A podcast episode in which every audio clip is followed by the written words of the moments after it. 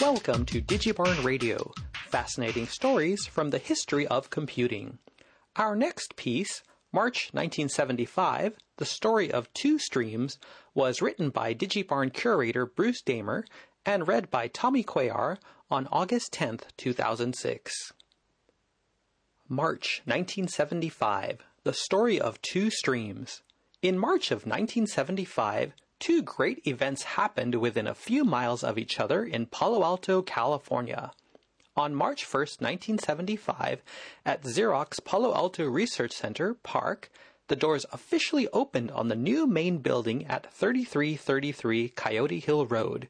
Researchers moved in and carried on work to build the applications and user community based on their own hand-built Alto graphical personal workstations connected with Ethernet and the ARPA network.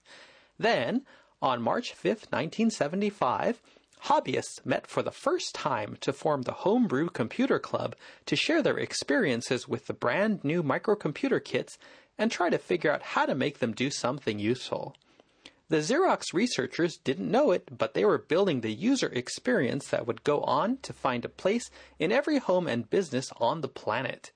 The homebrew hobbyists didn't know it, but they were building the hardware and companies that would deliver computers onto every desk and into every pocket in the world.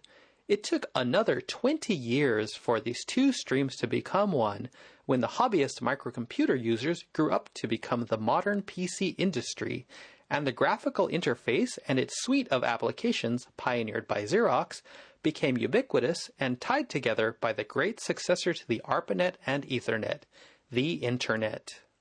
You've been listening to Digibarn Radio. This story is available for some uses under our Creative Commons license.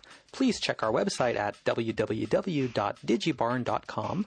That's www.digibarn.com for this license and more great stuff from the Digibarn collections. This is Tommy Cuellar signing off. Thanks for tuning in.